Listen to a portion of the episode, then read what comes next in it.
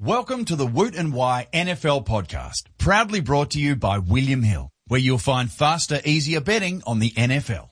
He fumbles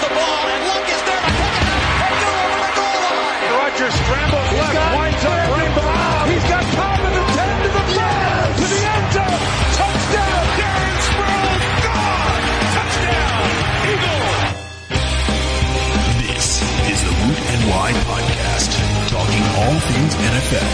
Now here's your hosts, Woot and Wye.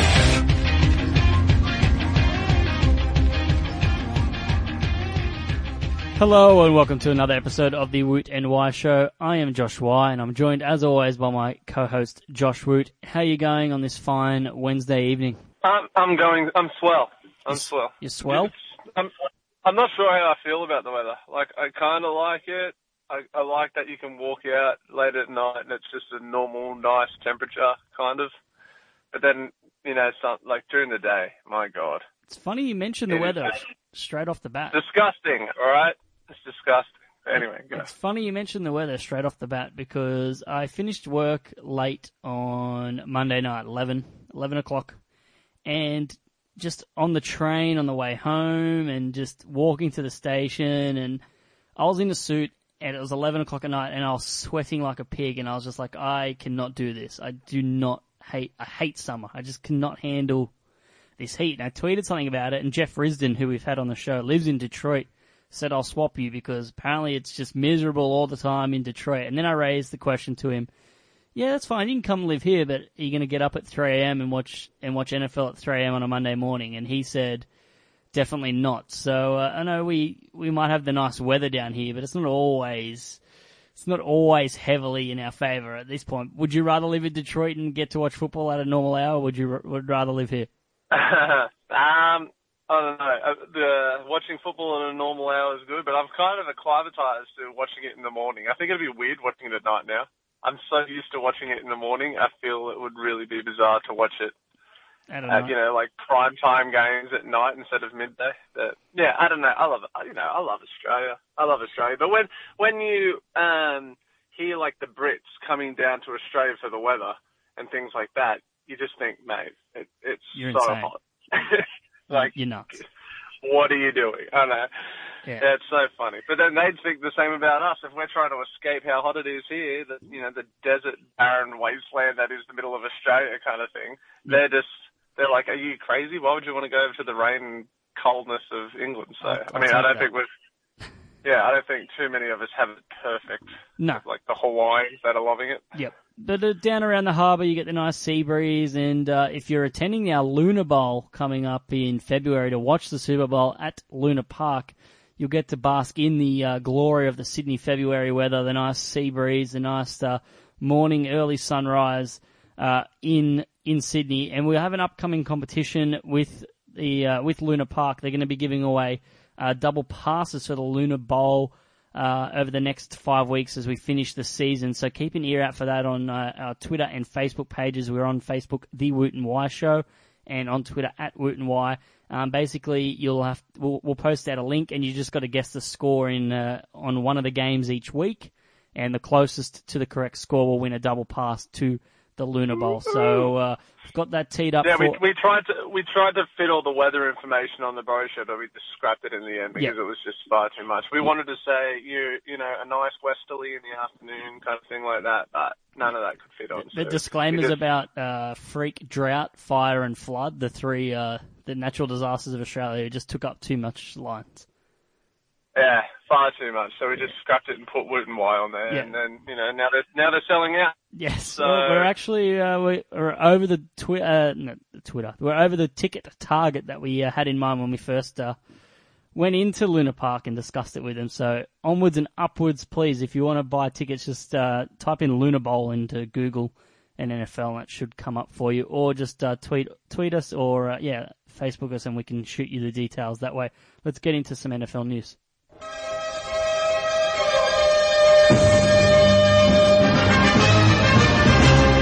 All right, we'll start in Atlanta, where Falcons cornerback Desmond Trufant's been diagnosed with a torn pectoral and he will miss the season. He's their number one cornerback, probably their number one defensive player, depending on how you you view things. I know some people prefer Vic Beasley, but Trufant's been an absolute gun for them over the last uh, three and a half to four seasons. He was the number 22 overall pick in the 2013 draft, and now he's out for the season. So it's going to be really tough for them. They've got Brian Poole and Jalen Collins as their cornerbacks uh, heading into into uh, you know November, December, and, and probably what looks likely to be a uh, playoff run. Yeah. Um, what already was a pretty poor unit has now just gotten pretty, pretty bad. Now it's kind of on par with the rest of that division. So, Yep. I mean, I, I feel like this is this is going to be a way that, uh, like to be honest, the Falcons are riding so high early, and now they're not in a form slump because they're still winning, but you know they're not performing at the level they were early on in the season, despite still winning. I feel like this is a way if they start to slip up and the Saints overtake them and things like that, they can, you know, kind of blame, you know, shift blame and say, hey, you know, True Trufant got hurt and things like that. They've, they've already got excuses lined up that they can use if it all falls apart. And you I don't know, think it will, if I- though. if I, I, I still I like the Saints for the division. Yeah, wow. I think this, I think the Falcons are closer to eyeing off a bye, given what happened in Seattle, and we'll get to that later on in the show, than missing that, winning the, like not winning the division. I feel like they're closer to that than than. lo- I know the Saints and the Saints. I, I like the Saints this week against Detroit. I feel like they're gonna keep things interesting. But the Saints are third in the division. Tampa Bay are actually in front of them at this point. But it is. I just think it limits their chances of a deep playoff run. I feel like he can be a difference maker for them. But now they're just. It's just going to be too hard for them. Like unless they're going to have to score 35, 40 points against you know someone like uh, Seattle or, or Dallas in the playoffs uh, to to win to win a playoff game, and they're capable of it. They went into Arizona and put up 38 points against the number three ranked defense, but yeah, if you're giving up 30 as well, it's going to be tough. Yeah. Um, Yeah, yeah, moving yeah. on, the Patriots signed right tackle Marcus Cannon to a five-year extension through 2021, worth 14.5 million guaranteed. That's around Mitchell Schwartz range of money, which is crazy when you think about it. Last year he was sort of on the roster bubble, but he's actually performed really, really well this season. He's been one of the best linemen for the Patriots. Uh, he's started 10 of 11 games, and he's actually PFF's number seventh ranked right tackle. So it's a big dollar deal for Cannon. They probably paid a little bit overs, but uh, he's played well in a contract year to, to earn that money. Yeah, no, it's uh he's had to step up in a difficult like it's there's been, you know, such not uh I'm not gonna say what's the word I'm thinking of continuity on that line, especially last season because there was just, you know, so many line changes. But Yep. at the tackle positions at the tackle positions they've had the same tackles for so long despite getting hurt every now and then. Yep. But you know, he he stepped in pretty well this season. I mean, like obviously he must have Brady's trust, or he wouldn't be getting this contract. That's just like a thing. Yeah. It's just if Brady must, you know, have said something, or you know, I know it's not all uh, it's all, not all Tom, but definitely there's that's it's he'd definitely have his you know have his say and say, hey, look, this guy is you know is He's putting in the Yeah.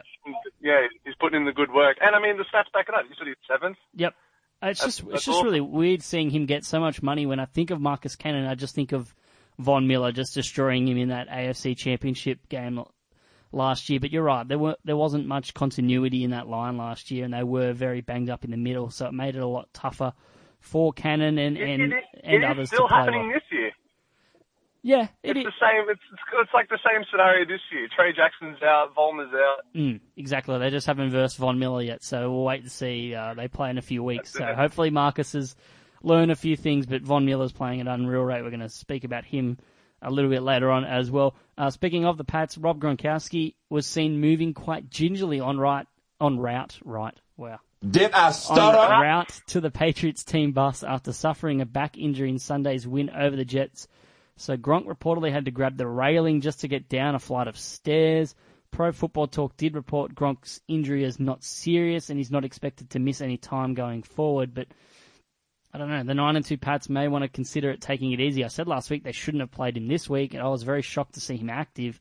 And they may regret it because even though they're saying it's not serious, that back has been a concern for Gronk for a while, and this this could be some warning bells because that offense as potent as it is, is not the same without Gronkowski. And we saw that against the Jets. They struggled for, for patches in that game.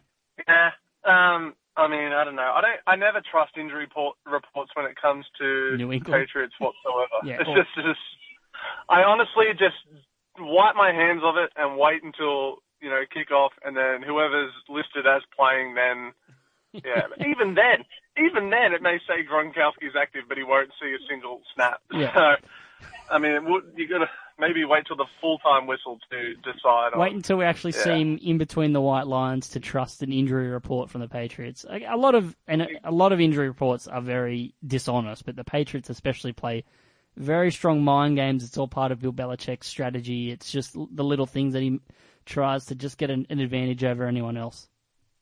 Yeah, you know, like he could keep saying Gronkowski's healthy, Gronkowski's healthy, and then you know rocks up to the weekend, and he'll be active, and then he'll just say, you know what, he wasn't quite feeling it, but he'll be ready to go next week. So then they'll game plan, game plan next week, and the same thing will happen, and then they'll go, you know what, we made the decision not to go with Gronkowski this week, and it's just it's forcing the other team to do extra work on Yep. something that they don't even have to. It's just I love it. I love it. It's it's actually insane that I like something so stupid, but it's mind game. I love it. They don't have to worry about the lost blocking though, because they have quarterback Tom Brady to block for them. Did you see him try to block and not? Uh, By the way, I love it. I love it. Right, that there was like I'm not sure if it was respect from the the defense of the Jets. I I kind of want to say it was.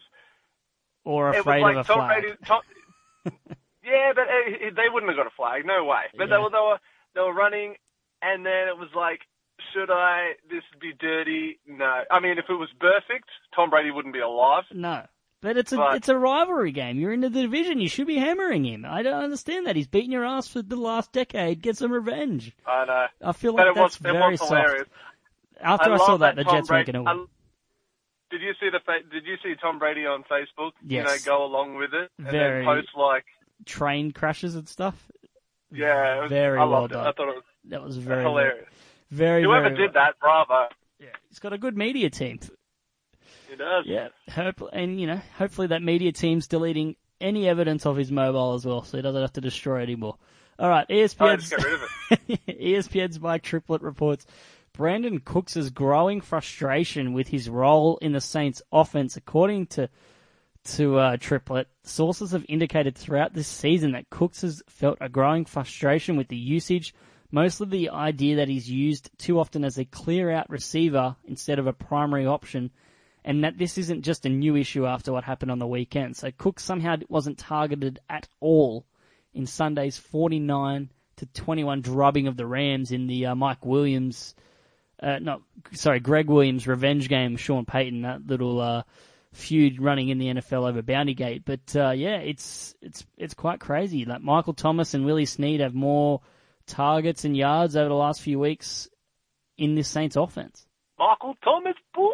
Oh, he, Man, that guy, that guy just keeps going off and off. That was like, I'm so proud that that was like one of my most yep, ever spot on things yep. that I've ever said. That he was just going to be the, the the goat of rookie wide receivers. Buddy Treadwell, I know, like it's such a disappointing thing that like we haven't gotten to see anything from him. I It's, think, uh, it's I just think people are writing him off. I feel like Treadwell's going to be a guy like in year three or four where he just ends up being like amazing, and then you go, "All right, we get it. Like we, it makes sense now. Like kind of like a late bloomer, if that makes sense." yeah. I'm, no, and I'm like, trying to think I- of the wide receiver to compare him to, but I can't think of any at this point. because it doesn't happen. No, I just. I don't, I don't doubt that he's going to, you know, get a bigger role and, you know, may develop into this, you know, awesome wide receiver. But it's it's frustrating. You look at everything Michael Thomas has and does, and his size and his ability, and you just think, what wasn't like what weren't the, all the other teams seeing? Like it was, it's frustrating. But anyway, the guy is awesome, and like Cooks can be frustrated all he wants. The Saints are playing extremely well, and this is working for them. Why change? Do your job. It's the same, similar, similar thing kind of happened with Torrey Smith at the end of his, um, Baltimore Uh, days. yeah. So he he started off and he was, you know, like the complete focal point, and then he just became that long, deep threat, and like it was stretching the field all the time. Yeah. get a, you know a Just- catch here or there, but it, Yeah, DeSean Jackson's doing the same thing in Washington. You, the middle of the field is open for Jordan Reed and, and Jamison Crowder because of DeSean Jackson. Uh, it's just, and I mean, if, it's just if sorry, if Yeah. go. I was just gonna say, it's just part of it's part of the plan. Obviously, this week it didn't work out, but there'll be weeks where he is he is the go-to guy because the matchup presents itself. Trumaine Johnson's tough to play against, so when you've got elite receivers as your number two number three option going up against better matchups, then that's I understand why Brees and Payton have focused on them in that particular matchup. and you can't be frustrated with your role if the team is performing well. You can't look at it in a way and say, "Hey, I'm frustrated. I don't want to just be this decoy. I'm not going to put in, you know, 100% for my team." If you're doing your job and you're beating that wide receiver, then you're going to see targets and you're going to make the massive plays that everyone starts raving about. And then from that, it's like a stem on it, like it's just a roll-on effect. And then, you know, you're going to be targeted more and more and more. And then, you know, that's what Yep. similar thing happened to OBJ. This whole OBJ phenomenon wouldn't be happening if he didn't make that catch. Like he'd still be a great wide receiver, but you know that he's like everything. It, like everyone goes, well, if he can catch like that, he can catch any ball. Let's just throw it to him all the time. You know what I mean? It's, Yeah, oh, he's just got to. He's just got to get over that. Yeah, Cooks has got one more year on his deal, 2017, so he can't really do much. I guess he can hold out and then demand to be traded, but uh, like that's really, really like deep seated. If he goes next next level with it, he's probably just trying to voice his concerns. Philly will take him. Philly will take him. I'll happily take him. But uh, if he's unhappy at the end of 2017, then he'll get a big payday somewhere else, especially as a young guy. He's only 23, so at the end of the 2017 season, he's hitting his prime at 25 and uh, would be a very coveted free agent signing for any team uh, at the end of this point. But I, I feel like he's just trying to get some voice his concern and, and make sure he gets some more ball. And you know, wide receivers are, are hungry guys. They want the ball. They they want to be in the limelight. It's just part of the position they play. Uh, speaking of wide receivers, Terrell Pryor caught six of 12 targets for 131 yards against the Browns in week 12 in their loss to the Giants, and Janoris Jenkins was not happy about it. Jenkins tweeted at Terrell Pryor, "You're a eater to me. You re- you really sucks." And then just a hashtag with nothing attached to it.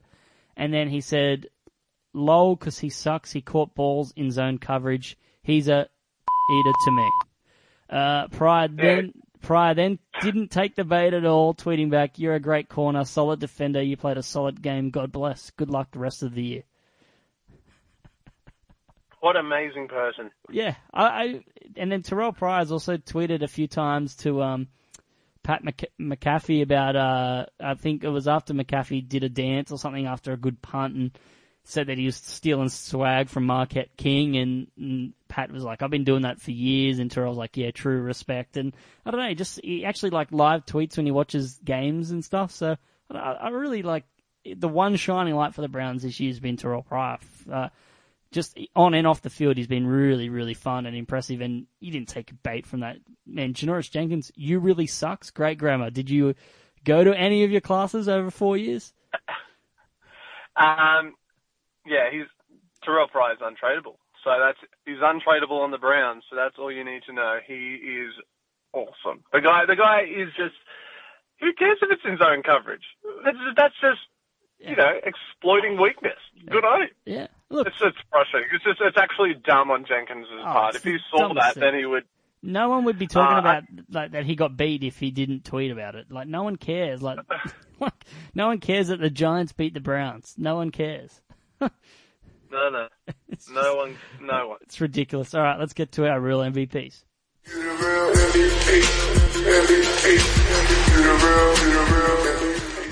All right, Woot, who's your real MVP of the week? Hill of the Chiefs, who like pretty much single-handedly won the Chiefs their game. Besides Santos's kick. Despite how terrible of a human he is, Explain why? Why is this?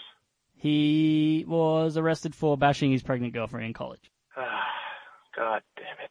Did you know about that? As always no. I, I, I mean, I, I'm essentially just a lover of the game. I don't want to pry into everyone's private life, Josh. I know you've got that whole big portfolio. Of No, every but player it's a pretty big red flag. It's a massive red flag. No, flag. of course it is. I'm not. I'm not a supporter of this, but um, yeah, I mean, Like on the field, he is dynamite. I agree. Like he had a rushing touchdown, receiving touchdown, Special return touchdown. first since he Gale says. everything.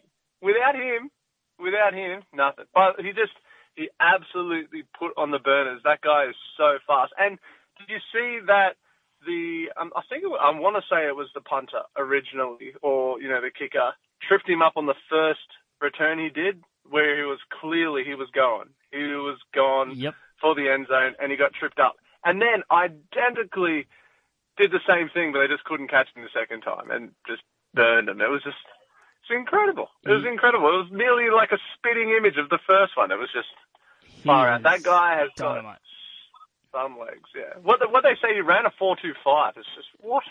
Get out of here. blistering, blistering speed.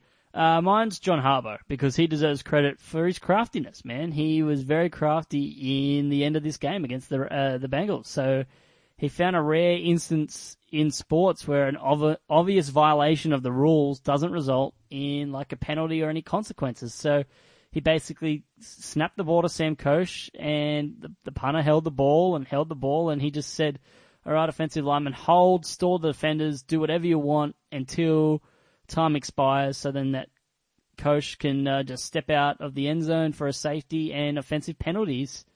Uh, on the offense, they don't extend the game like time expiring penalties on the defense do. So you don't have to punt the ball away without any danger whatsoever, and the game's over. It was just really crafty, and we saw his brother do it in college by punting it away, and the, the punter, the Australian, snapped the ball and lost on the game last year. So why risk it? So I thought it was genius from John. Yeah, no, that I, it's things like that that you just think you, people are watching at home and they're like, "Wow, that was really smart." But we need to have a talk on Wednesday night about this so we can change it for next week, kind of thing. That's just, that's just how they. That's how I just imagine them looking at this. Like they're just thinking, "Bravo!" Like we all were. We're just thinking, Yep. "What a safe way." You wish that was your team's coach with that, you know, awareness of the rules and things like that. That you just, you know, bravo. It's right up, But it's if right it up was John's. against your team, if it was against your team, my God, would you not be furious? You'd just be like, "That's stupid. There should Yeah. be even defense, offense." You know, Yeah. but You would. I, I you would be pretty mad. give him all the credit in the world. But yeah, I agree. It's uh, and John knows special teams. That's his. That's right up his alley. So used it to his advantage. And No, no special teams with the best kicker in the league. yeah, Tucker's been unreal. Imagine like the imagine the uh, imagine your locker room where your kicker is the guy that has the most is your MVP and can pretty much is he is he the most consistent player in the league? probably yeah, yeah I think so. he really Yeah. is. He really is. Uh, In a, in a in a year and a league now in which the kicker has so much power, he's just becoming more consistent. It's and more ridiculous. valuable It's just- too. Yeah, far more valuable. And but I, I'm when it comes to players like that, I hate it when you know, like a, an eliteness or a self entitlement or an arrogance comes in, and like Tucker's kind of got that, which doesn't exactly resonate with me very well. Did you see like how he started his uh, press conference after Yes, the game? I did. I did that. Yeah, well, if anyone missed it, he uh, walked out and said, "Oh man, it smells like updog in here." And the reporter's like, "What's up, dog?" And he said, "Not much. What's up with you?" Yeah. Like the oldest, we used, we used to do that in high school. I did, I did that at work a few times at my old job. It's probably why it didn't work out. All right, Never said it since.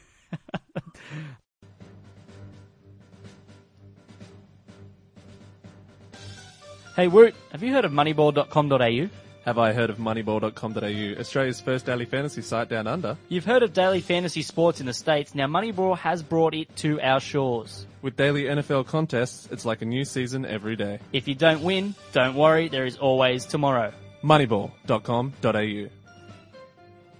All right, let's look at some of the big talking points from week 12 in the NFL.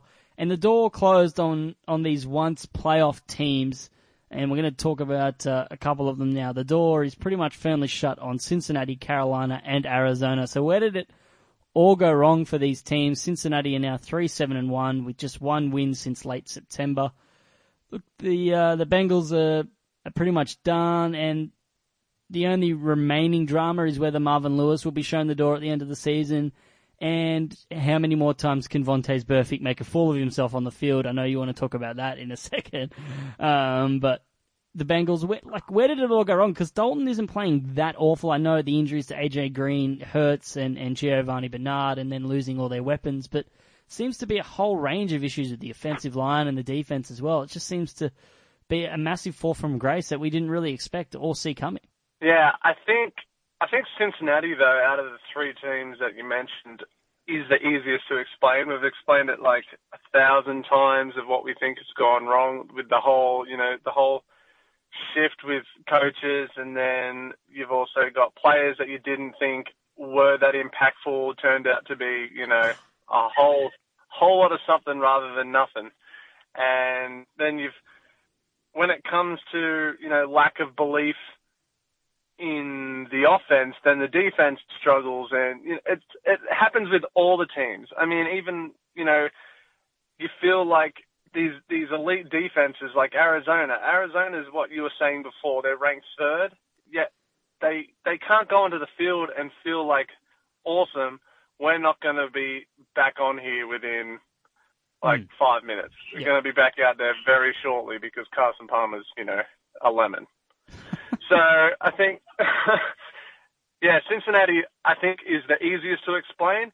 Carolina is a bit that's a bit weird. There's been a decline on some players. Greg Olsen hasn't played well for weeks. You and I were speaking before the podcast that he hasn't put in that great a performance. He's still been getting like 50 yards a game, but the touchdowns have just gone. Cam Newton, I'm not sure. He's he's not playing horribly, but at the same time, I think Cam's been fine, but he's just not getting protection as good as last year. I feel like their offensive line, the injuries have have really caught up to them, and he's just not getting time. When he gets time, he looks great. He's just being rushed a lot more than he was last year. Last year, it felt like he had a lot of time in the pocket, and this year, not so much.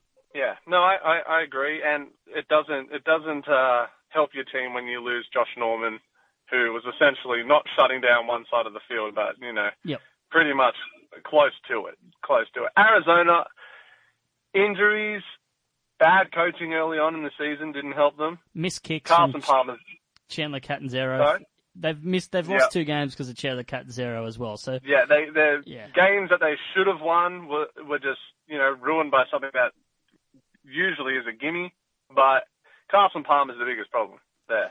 Their offense was fairly stagnant, but their defense as well. They yielded the high season high in first downs and points. So their defense has been playing well, but they also lacked as well last week. And yeah, I'm not sure whether Carson Palmer will be back next year. I think he will be because he's under contract and Bruce Arians has confidence in him. But I don't know. Like I guess when the cliff hits you, the cliff hits you. But it just seems to be a weird season for them. Obviously, the missed kicks. Obviously, they would be in the race and still part of it. But it just feels like they're on a whole nother couple of tiers below Seattle and and things like that. Yeah, I agree. I, I really feel that there are a couple of quarters. I mean, if Romo was to go to Arizona right now, they would be very, very strong. I'd be very, very mindful of the Cardinals if Romo was to go somewhere like Arizona. Saying that, I don't know where he's going to go. I don't want to get into that. That's a completely, that's an off-season story. That's an I'm sure we'll talk about that a lot. about. Yeah. Yeah.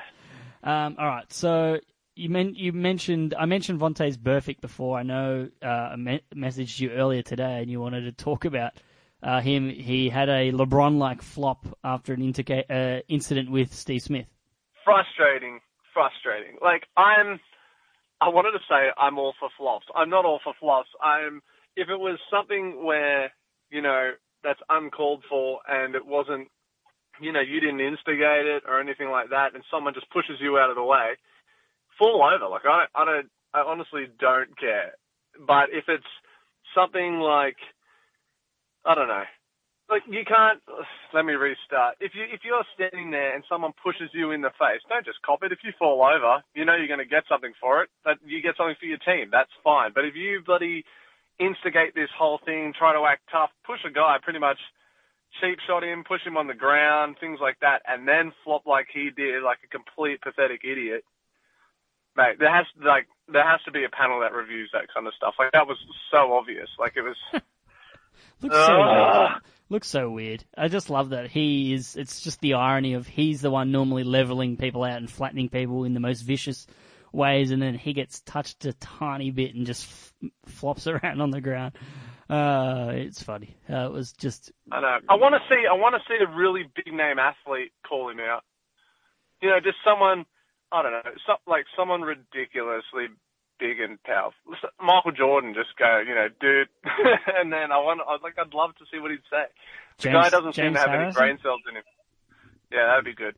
By the way, I That'd be think good. Bill Barnwell tweeted this week. Uh, at what age would you be? At what age does James Harrison have to be for you to comfortably think you've got a chance to beat him in a fist fight? Uh, mate, I don't know. Like he's doing. late eighties. He's doing. He's doing dumbbell lifts with barbells. That is how strong that guy is. He plays it is beach volleyball with a medicine ball.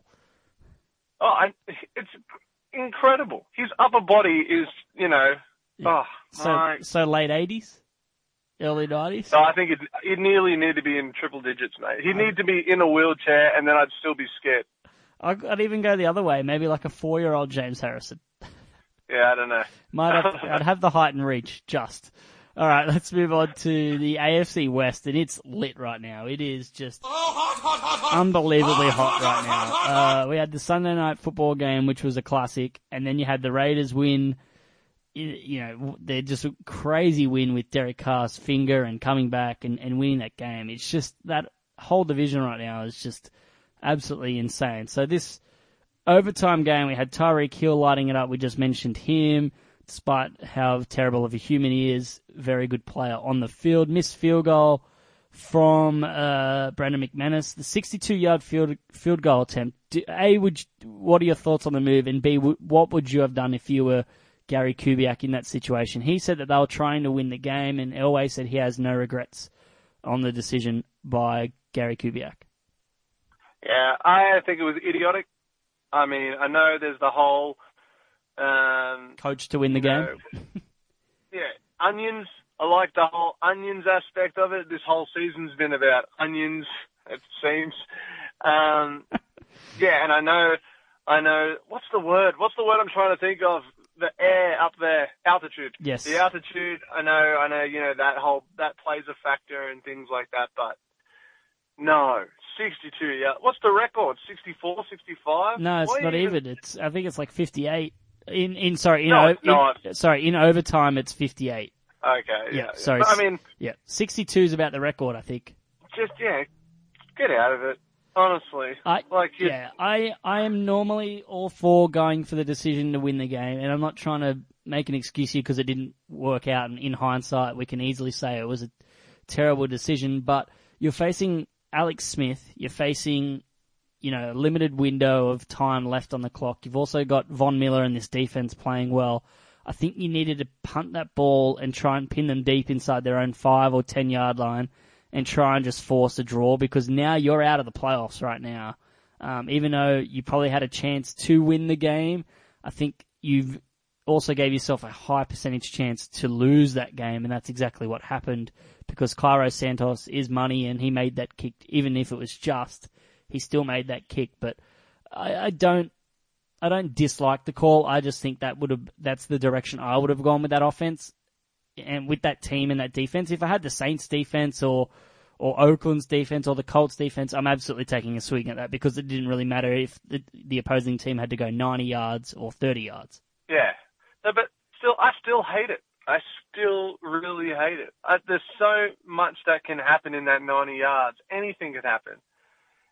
Uh, like, I don't care if you have the Colts defense. There's just, I don't know, man. Like, if it was between any like close to 55, 56, 57, yeah, but 62 is just that extra bit that you're Hmm. just like, nah, Crazy, just nah. crazy decisions. I know. But earlier on in But they, that ha- game, they have an amazing they have an amazing defense. I just think it was dumb, especially if that point cost them. Yeah, and it could. Uh, Miami currently the sixth seed right now. Broncos looking on the outer. I don't think they can win the division now, but I certainly think that they can still make the playoffs ahead of ahead of the Chiefs, or even if as the sixth seed ahead of the Dolphins. We'll wait and see how that pans out. But most of that game was basically like a preview of like UFC 209. It was just Justin Houston and Von Miller just going at it, um, just trading beastly pass rushing displays all game. Uh, Houston just ended lives out there. And then Von Miller said, "Well, if you're killing people, then I'm going to kill people as well." And they just monstered the game with six sacks between them, 19 total pressures, and just um, just and 19 defensive stops between the two of them. It was just unreal. Yeah. No, That- it's good. Uh, we, we expect it from Von Miller, and I mean, I know we we expect it from Houston too, but it's good to see Houston back. Yep. So good, good. to see him, you know, And that defense doing is what he does be, that defense is going to be good with Dee Ford back and Tamba Hali. The three of them are going to wreak havoc. I know. And you know what? Justin Houston doesn't. He doesn't have that look where you you look at Von Miller and you just think, all right, this guy's going to really rush. Houston, it's he rushes in a really bizarre style to me. It it doesn't look that fast. It doesn't look that powerful, but it is. Like it, it, he's moving quick. He's you know he's still- he's very strong and. It just doesn't look like he's doing anything really, and then all of a sudden, bam, sack again, He's- bam, sack again. yeah, It's just, he's not overly strong in it, like pa- like he's not really really fast or really really strong. I think he's the perfect balance of of both. But when you look at Miller, it's just ultimate explosion and timing, which makes everything so fluid. Because I think Houston's probably a lot stronger than Von Miller, but V- Miller just does it on pure explosion. So it's a little bit different. But the pass rushers in this entire division are just insane. Khalil Mack, Joey Bosa, Houston, and Miller. And, and Bosa had a great game, and, and then Khalil Mack just. You, you run out of words to say with that interception and the way that he played and ending ending the game and, and driving the Raiders uh, to a to another classic win and now in a good box seat to have a first week bye in uh, in the AFC. I honestly think that Mack doesn't look like he plays a defensive end position. He looks really, really wide. He doesn't look fast. He doesn't look.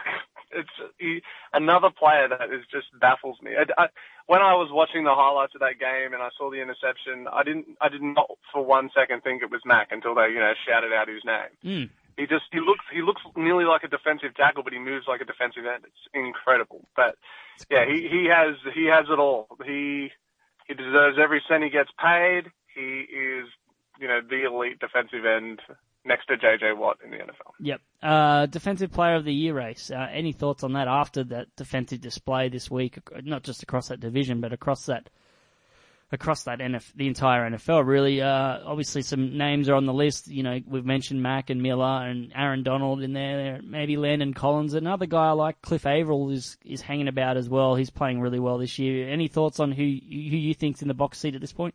No, there's no thoughts. No. You're just gonna wait and see. I do. It, it when it in the you know the must-win games, the crucial games down the stretch. That's where the big players come to play. It's not against. It's not in these games that you find them. It's it's in the last few weeks before the playoffs where you really know who's going to win it. Yep. All right, let's move on to the next topic conversation. That's Seattle. Uh, obviously, uh, they they lost in a 14-5 defeat. I thought it was going to be a scorigami game, but we've apparently already had a 14-5 uh, game in the NFL. So unfortunately, not a s- scorigami bingo board piece that we can flip o- flip off the board. But uh, just I don't know. We we knew Seattle like I'm not reading too much into this game because it's not going to cost them too much. They're still going to probably win the division, and once they hit the playoffs, they'll be f- like they'll be fine and, and play like they did in New England. But I feel like there's a there's a game script there on how to beat Seattle, and that's what Tampa Bay did. They were just rushing relentlessly throughout the game, led by Devonte Lavonte David, and and those pass rushes were just just up in Russell's face for for most of that game. Yeah, and I mean, we were talking about we were talking about Earl Thomas and his absence and would it mean anything? And to be honest, watching that game, Jameis Winston was hitting wide receivers or tight ends in the middle of the field consistently. I didn't think I didn't think Thomas's absence would be that you know, noteworthy. I mean, you know, obviously there's going to be an effect, same as, you know, the effect when Chancellor wasn't there. That, those two players are so crucial. And I think that, I think that played a lot into, into this game. I don't think they were as organized on defense. And, I mean, They only allowed that- 14 points. I know it's amazing. And saying all that though, Tampa I don't know what's happened, but Tampa's just playing very, very, very good right now. Winston, Evans, Martin, they all they're all gelling. We and I I you know made the horrible assumption that they were going to, Seattle was going to go off. I really thought Rawls and Wilson were going to have a day. I really, really So did. did I. But I I thought that too, and it, it didn't happen. And uh, credit to Tampa Bay, their pass rushers. Just Noah Spence had two sacks, four quarterback hurries. Robert Ayers had a sack and three quarterback hits and four hurries. Gerald McCoy added two sacks and two hurries. And it was all through against uh, George Fant and Germain Ifedi. They gave up five of the six sacks that uh, that Wilson suffered, and under pressure, he was under pressure on 23 of his drop dropbacks, and then only completed two of his 13 pass attempts while under duress. So that's the formula if you want to beat Seattle. But when you look at the elite teams in the NFC, Dallas and Atlanta don't really have that strength. So it's going to be interesting to see if how teams can approach Seattle, especially when the playoffs arrive, and, and how they're going to do it. Because blitzing uh, Russell, uh, Russell, uh, Did I stutter? blitzing Russell Wilson can really help you, but you've got to be careful because it's also dangerous because it can leave you exposed when he can, you know, evade the rushes and and really, uh, you know, connect on those deep balls. Yeah, Wil- Wilson's still at his dangerous when he's on the run to the right or left. Yep. And as soon as he's in space, the, the wide receivers for Seattle are just so aware of what Russell can do, and Baldwin is still such an underrated wide receiver. He, Yeah. or he's just he makes clutch play after clutch play. Uh, he, I think he's I a top ten receiver. I, I was going to say top five. He's, he's- Wow, he's in a- the conversation of he's not that guy who makes those extreme plays. He's just so consistent. He's such a safe, solid, good wide receiver, and no one talks about him. Mm, I, I, top five is a bit extreme because you need to remove some really, really good names, including who he played against in this game, in Mike Evans, who I don't know, is there is there two or three playing better than Mike Evans across the season right now? He is just having a season for the ages. He's playing unbelievable well, unbelievably well. He gave their secondary fits early in this game, especially against Richard Sherman. He uh, he exposed him, but he's just so hard to defend because of his body, and he runs so fluidly as well. It's it's insane. So, Yeah, and and Winston Winston threaded a needle to him Yep. um, late on in that game that Richard Sherman did not like No, at he, all. he did not like it at all. It was really fun to watch that battle. I also learnt from uh, just talking about this game is not to say Russ rushing Russell Wilson is very tough to say. It, I uh, I struggled. um, I think I gave. Rushing Russell, Yeah. rushing Russell. No, you could say it fine. I apparently struggle, but uh, we'll wait and see what what Seattle do to try and improve on this offensive line because it is definitely a concern moving forward. I'm not reading too much into this offensive output and and this game because we've seen Seattle lose some ugly games and then they just you know they- they'll be fine for the playoffs. People overreact way too much, but I don't think I think the O line concerns are more more than uh, genuine concern. Yeah. Yep. All right, last topic is should the 40, we'll keep this one simple. Should the 49ers head into 2016 with the Kelly and Kaepernick combination? Colin Kaepernick's past four games, 1,243 yards, nine touchdowns, two interceptions, 93.2 rating. Thoughts on, on this connection and, and whether they should roll with that? I know it's early, we've still got a lot of games in hand, but thought Kaepernick played pretty well against Miami and, and came up just short on a, on a potential game winning drive. Yes, yes, a thousand times yes. I think he should have been the quarterback to start the season. I think Kelly finally has a running quarterback, which suits what he wants to do. I think that it is a simplistic offense, which no offense to Kaepernick, but that's good for him. It's not anything that he has to think about too much. The, the the success of the 49ers a few years ago when Kaepernick, you know, was in the Super Bowl, it was, you know, the read option was killing people. Kaepernick is extremely quick, and you know, people would want that speed in a running back, let alone a quarterback. And it shows you on the weekend when he gets space with his legs, he can, you know, make plays, and he's playing terrifically well. And I think that if the plays are kept simple and the 49ers improve on defense, they definitely need to improve on defense. I can't stress that enough. Oh, no matter how good Kaepernick plays, they're not doing anything if the defense, you know, can't stop, you know, I don't know, anything. They, um, yeah, but this is, this is good. You have a quarterback. You gave him all that money, you know, back then because you saw potential, and I think I know it's early and teams originally because I'm sure teams get a, a head start on games, you know, three, four weeks in advance. They don't just take it one game at a time and start preparing fresh each week. They would have had game plans for Gabbert, and now they're kind of not thrown out the thrown out the window. But Yep. Ka- Kaepernick's a completely different kettle of fish. So, I mean, I, I I like what they're doing, and I think this saves them, you know, potentially losing draft picks or whatever to go get someone. Yep. But yeah, I mean, if you can go out and get one of those quarterbacks like a Romo or something like, if all right, if if they're in the if they're in the mix for Romo, go get Romo because he's tons better. But I think Yeah, you can't. the whole the whole Chip Kelly Kaepernick, he's finally got a running quarterback. You you can see what it's doing. It's great. Yep, and look, there's still six games remaining, so we'll we'll know a lot more about you know him in this system over those last six games and, and what that means to him heading into the off season. And they restructured his contract earlier this year, so it enabled the 49ers to walk away from him if they want to, um, but it also allows Kaepernick to opt out of his deal. So if Kaepernick actually plays even better, um, which is possible, and because he's not playing that that good, but if he does you know, just light it up, then he might say, hang on, I can actually get more money somewhere else. So it is an interesting situation to monitor. I just thought it'd be interesting to bring up now because of his performance against the Dolphins last week. And I just want to give a quick shout out to Adam Gase and Ryan Tannehill, who are playing very well and they're in the playoff hunt at this point. I think, uh, Adam Gase is a definite contender for that Coach of the Year award, and he's done a terrific job. So if they get another win, I think they'll be on the on the topic of conversation this time next week, Woot. But uh, let's preview Thursday night football. This week's NFL lines are brought to you by William Hill. Faster, easier betting. All right, we've got the Dallas Cowboys at Minnesota Vikings. The ten and one Cowboys are minus three at a dollar eighty on William Hill. The six and five uh, Minnesota Vikings are plus three at two dollars and five cents on William Hill.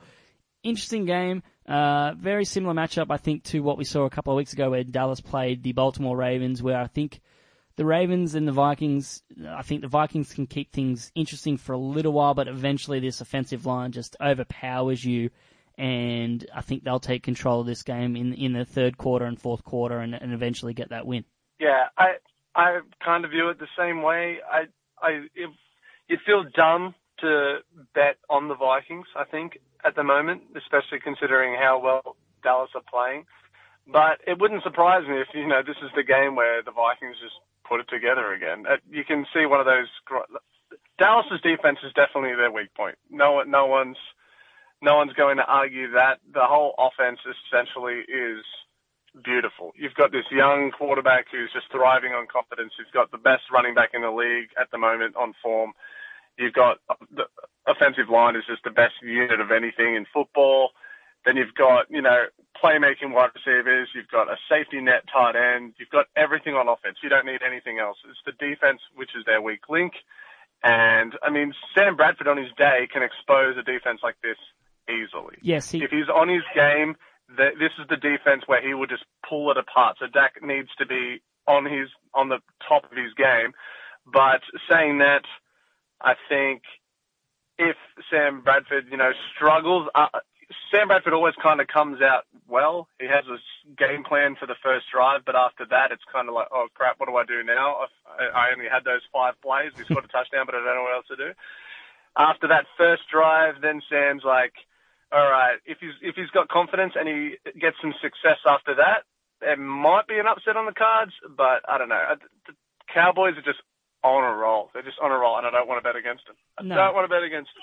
I, I agree with you. I, I look at it this way, and uh, it, you know, the Vikings on their day, Sam Bradford can definitely expose a defense like this, but I just, we just saw them only score 13 points against the Lions, you know, 32nd ranked pass defense in the NFL. They only scored 13 points. I know it was on the road, so they're a better team at home, but Dallas's defense isn't isn't much better than Detroit. So if they do have a chance to uh, to put some points on the board, we can see it. But again, you know, only 13 points against the 32nd ranked pass defense. Now you're playing the 27th ranked pass defense.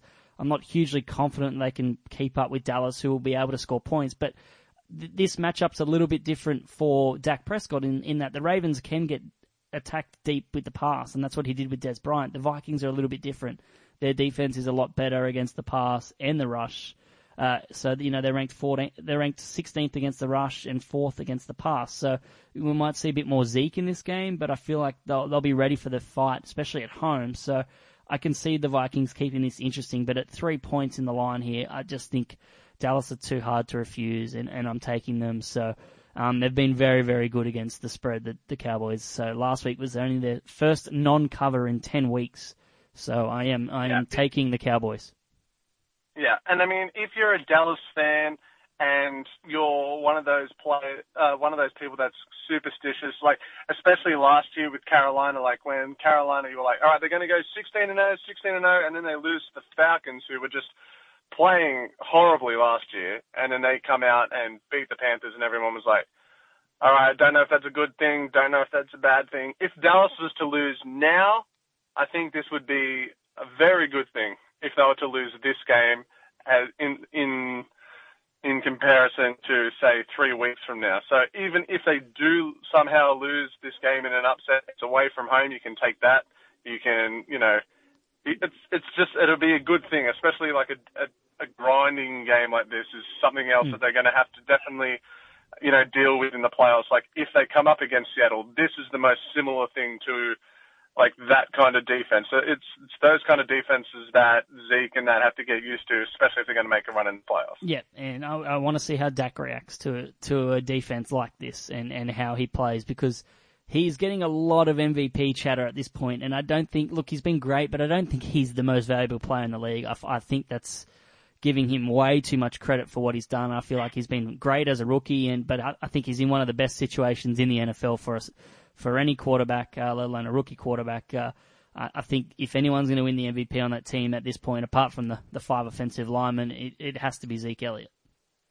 At the moment, I can't see it being anyone else besides Zeke and Brady. At the moment, that's just Oh, those two players. Harsh on Matt Ryan, who you who you were on at uh, the midway point. Nah, Matt Ryan's not done for me. Wow, huge, Gone. controversial. Going to debate you off air. I'm still still a team Matty Ice for MVP. I love him. I feel like he deserves it. Third hardest ranked schedule this year. Pat's had the easiest schedule by DVOA this year. The Falcons have had the Oh, second DV hardest. Wow. DVOA doesn't mean anything. All right, all right. Moving on, but we're both on the Cowboys minus three Thursday night football. Our Thursday night football record's pretty good. I haven't got our numbers from last week. I'll let everybody know on Friday. Did when we? Did we? I know I did. Did you get your uh, best bet? Uh, I can't remember what my best bet was. That's poor. That's poor. I know, I know. I can't remember. Actually, I do No, remember. I, can't do remember remember. I, I do remember. No, Yes. I did. I was on. Mine, mine was mine was Baltimore to beat Cincinnati by four and a half, and they won by five. Yeah, and mine was Tennessee. And uh, if it went for some really bad Bears drops, which uh, let down Matt Barkley, who actually played pretty well, we were a bit harsh on Matt Barkley. Um, Yeah, they we, wouldn't have covered. we didn't we didn't give Matt Barkley anywhere near enough credit. We like we haven't spoken about that game whatsoever.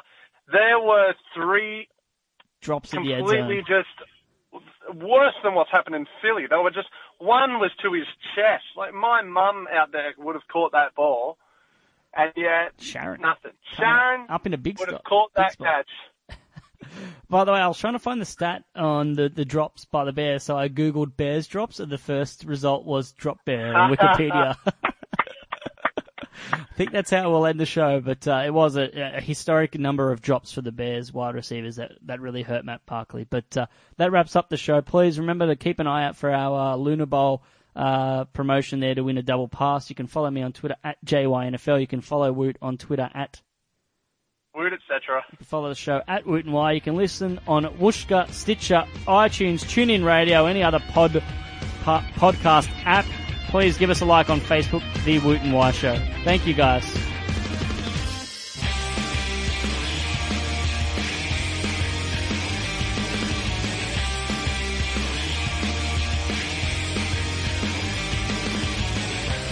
Give Matt Ryan credit.